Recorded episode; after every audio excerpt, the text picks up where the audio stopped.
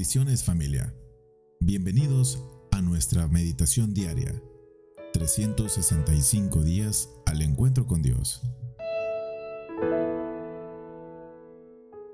Bienvenida familia a una nueva meditación diaria titulada El valor del matrimonio. Soy tu servidor Ronald Marroquín. Oro a Dios que sea el Espíritu Santo quien hable a tu corazón y a tu entendimiento al escuchar este mensaje.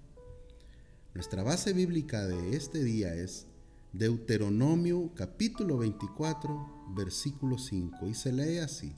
No envíes a la guerra a ningún hombre recién casado, ni le impongas ningún otro deber. Tendrá libre todo un año para atender su casa y hacer feliz a la mujer que tomó por esposa. Hay un dicho americano que dice, esposa feliz, vida feliz. ¿Y cuánta razón hay en esta expresión? Dios, en su inmensa sabiduría y amor, no deja de lado la felicidad que debe lograr el esposo con su esposa. Alimentar y fortalecer los lazos de amistad, amor y dedicación mutua aseguran un ambiente ideal para que la voluntad de Dios se perfeccione entre nosotros.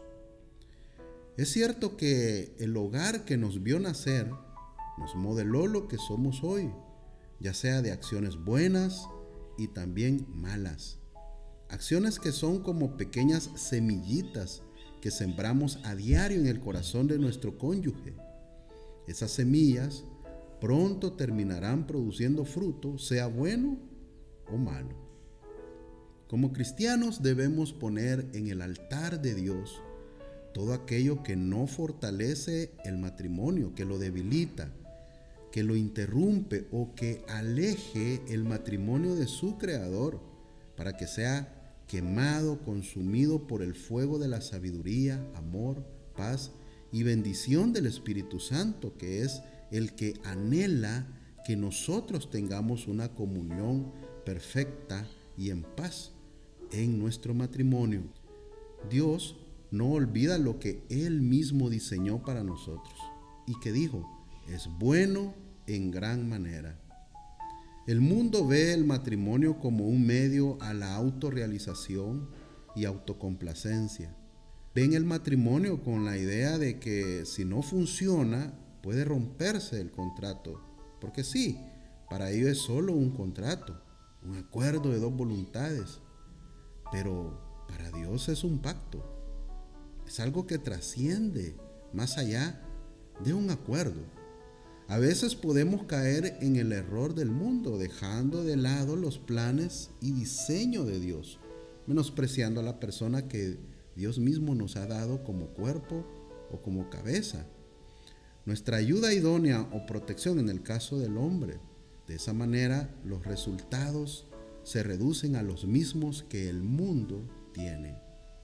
Para 2016, la estadística en El Salvador fue de 17 divorcios por cada 100 matrimonios. Este número puede ser bastante positivo si lo vemos de esa manera, pero lo triste de este dato es que de los 83 matrimonios restantes, solo una minoría permanece en un matrimonio feliz y pleno, con la bendición de ir mejorando, fortaleciéndose y creciendo juntos con el tiempo, mientras el resto permanece casado sin la bendición de la felicidad y plenitud en Dios. La felicidad en el matrimonio no es algo que a Dios no le preocupe, al contrario, él está interesado en que cada uno de sus hijos se vaya fortaleciendo en amor en el matrimonio. De otra manera, Dios no tomaría como ejemplo de su relación con la iglesia la relación del matrimonio. Así de importante es para nuestro Padre el que nosotros nos instruyamos y vayamos comprendiendo la perfecta voluntad de Dios para nuestra vida de casados. Hoy es tiempo para dejar de lado cualquier lucha emocional, de apego sentimental, de tener la razón en alguna discusión y dejarse instruir por el amado Dios, que nos bendice con su palabra para realizarnos en nuestro matrimonio. Dios, igualmente para aquellos que aún esperan por la persona que Dios traerá a sus vidas, también espera tomen su palabra para desde ya cambiar sus vidas y ser conscientes de la grandeza de la empresa que es el matrimonio y siendo una de las decisiones más importantes en nuestras vidas, en sus vidas si bien con dificultades, una de las decisiones más hermosas. Dios es quien bendice todos los matrimonios y Él, solamente Él, tiene la guía para una vida de éxito matrimonial. Oremos. Señor Jesús, te agradezco por haberme bendecido con mi cónyuge. Dame la actitud de ser de bendición para mi matrimonio y que podamos crecer juntos y fortalecer esa unión que tú has creado. En Jesús, amén.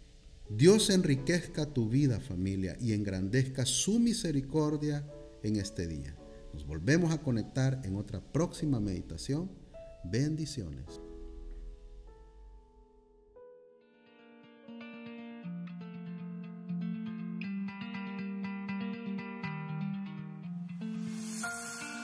Síguenos en nuestras redes sociales. Puedes encontrarnos como www.centicity.org o en Facebook como Iglesia Centicity El Salvador.